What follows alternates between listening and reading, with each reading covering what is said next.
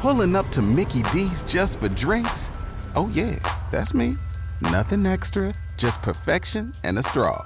Coming in hot for the coldest cups on the block. Because there are drinks, then there are drinks from McDonald's. Mix things up with any size lemonade or sweet tea for $1.49. Perfect with our classic fries. Price and participation may vary, cannot be combined with any other offer. Ba da ba ba ba.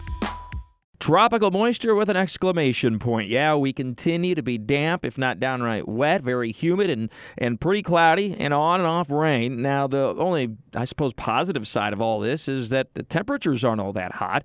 Uh, in fact, even been a little bit below average. Now, the humidity is real high, but at least the temperatures are being held in check by all the cloud cover and on and off rain. And quite honestly, folks, there's no true end in sight with this wet weather pattern. Showers and a few storms will become a little more widely scattered for a time at the end of the week, but still will be occurring. And then a new surge of tropical moisture moves in just in time for the holiday weekend with another round of more widespread showers and storms. So for today, plenty of clouds, some scattered showers, an isolated inland thunderstorm.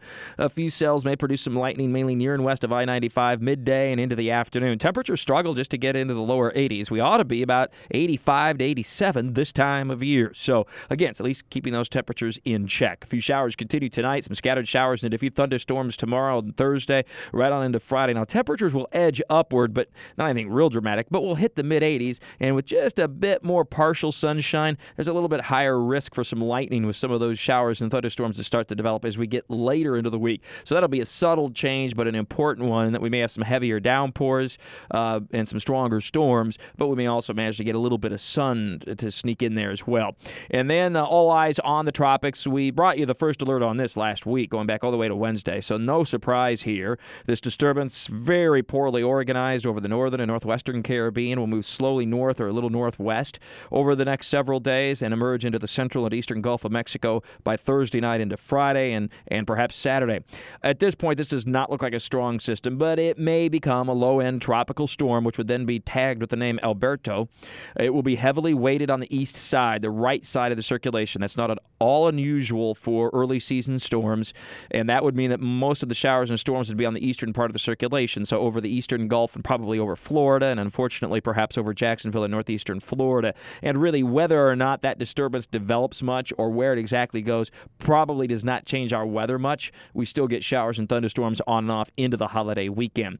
Uh, but it is a system to watch, and, and of course, we'll keep updating day by day uh, as that system moves to the north and northwest. And while it is early in the season to be talking the tropics, after all, the official start of the hurricane season is June 1st, still about 10 days away. It's not unheard of to have May tropical systems. In fact, you only have to go back two years. May of 2016, we had Bonnie form over the western Atlantic to the northeast of Jacksonville, made landfall in the Carolinas.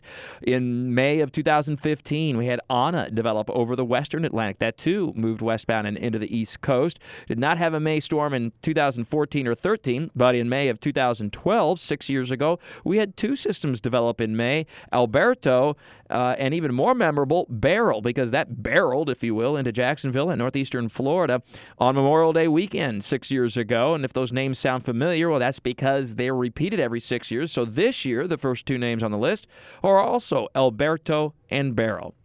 With all your weather all the time, I'm Chief Meteorologist Mike Buresh from the CBS 47 at Fox 30 Action News Jax First Alert Weather Center for News 1045 WOKV. Join us today during the Jeep Celebration event. Right now, get 20% below MSRP for an average of 15178 under MSRP on the purchase of a 2023 Jeep Grand Cherokee Overland 4xE or Summit 4xE. Not compatible with lease offers or with any other consumer incentive offers. 15,178 average based on 20% below average MSRP from all 2023 Grand Cherokee Overland 4xE and Summit 4xE models in dealer stock. Residency restrictions apply. Take retail delivery from dealer stock by 4 1. Jeep is a registered trademark.